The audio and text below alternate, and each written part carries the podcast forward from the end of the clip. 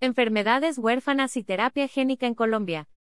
El grupo de enfermedades huérfanas comprende alrededor de 7.000 entidades de las cuales el 80% son de origen genético.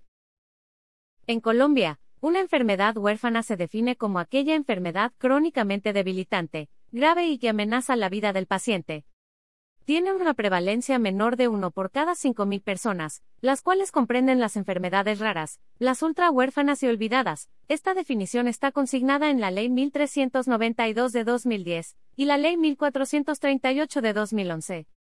El listado oficial de las enfermedades huérfanas se define según la resolución del Ministerio de Salud número 5665 de 2018. Dicho listado comprende los nombres de las enfermedades huérfanas y la prueba diagnóstica necesaria para confirmarlas. El grupo de enfermedades huérfanas abarca alrededor de 7.000 entidades, de las cuales el 80% son de origen genético. Su prevalencia es baja, pero el impacto que la enfermedad tiene en cada paciente y su familia es muy grande. Solo el 5% de estas enfermedades tiene un tratamiento específico y la gran mayoría generan muerte en la infancia temprana o en personas jóvenes, afirma Fernando Suárez Obando, director del Instituto de Genética Humana de la Universidad Javeriana. En Colombia, la ley de enfermedades huérfanas cumplió 10 años en el 2020, lo que indica que la atención que se le presta a estas enfermedades es relativamente reciente y muy pocos especialistas médicos dedican tiempo completo a atenderlas. En lo que respecta a las pruebas diagnósticas de las enfermedades huérfanas, se encuentran en el listado oficial definido según la Resolución 5665 de 2018. Pueden ser pruebas moleculares, bioquímicas, perfiles hormonales radiológicas o incluso, de acuerdo a criterios o perfiles clínicos. La mayoría están cubiertas por el plan de beneficios, algunas requieren de MIPRES, sin embargo, la principal limitante para su acceso es que las pruebas más especializadas como las moleculares, pruebas de DNA y las bioquímicas son realizadas en muy pocos laboratorios locales, y es frecuente que las muestras deban enviarse al exterior. Dichas pruebas específicas de diagnóstico usualmente son solicitadas por juntas o por médicos especialistas.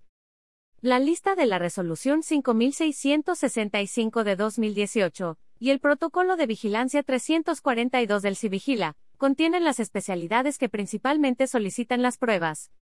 El doctor Suárez comenta que la mayoría de las enfermedades huérfanas son enfermedades severas, algunas, incluso, ponen en peligro la vida de manera aguda.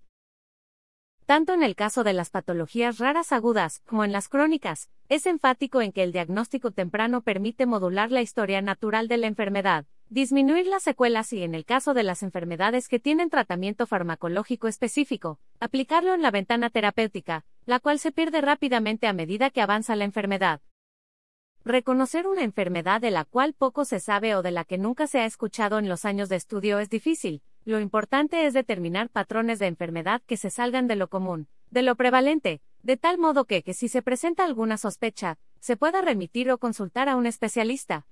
Lo importante es tener conciencia de estas enfermedades, y no descartar un diagnóstico por raro o infrecuente que parezca. Terapia génica, ¿realidad o ficción? En Colombia, la infraestructura para su aplicación está disponible. No es diferente a la utilizada en otros medicamentos como los oligonucleótidos antisentido que ya se aplican en el país. Sin embargo, lo importante son los equipos clínicos escasos a nivel nacional que hagan los respectivos seguimientos y midan adecuadamente los desenlaces clínicos de interés, los cuales se definen con un adecuado conocimiento de la historia natural de la enfermedad. La terapia génica es una realidad en nuestro país. Como tratamiento, ya ha sido aprobada en otros países para enfermedades neuromusculares, para ciertos tipos de ceguera y para hemofilia, afirmó Suárez. Para que la terapia génica sea completamente una realidad, el ente regulador, INVIMA, debe tener mesas de análisis y trabajo sobre estas tecnologías. Los hospitales de alta complejidad deben contar con equipos multidisciplinarios y juntas que sepan seleccionar los pacientes de acuerdo con criterios clínicos y que tengan la capacidad de hacer los seguimientos respectivos.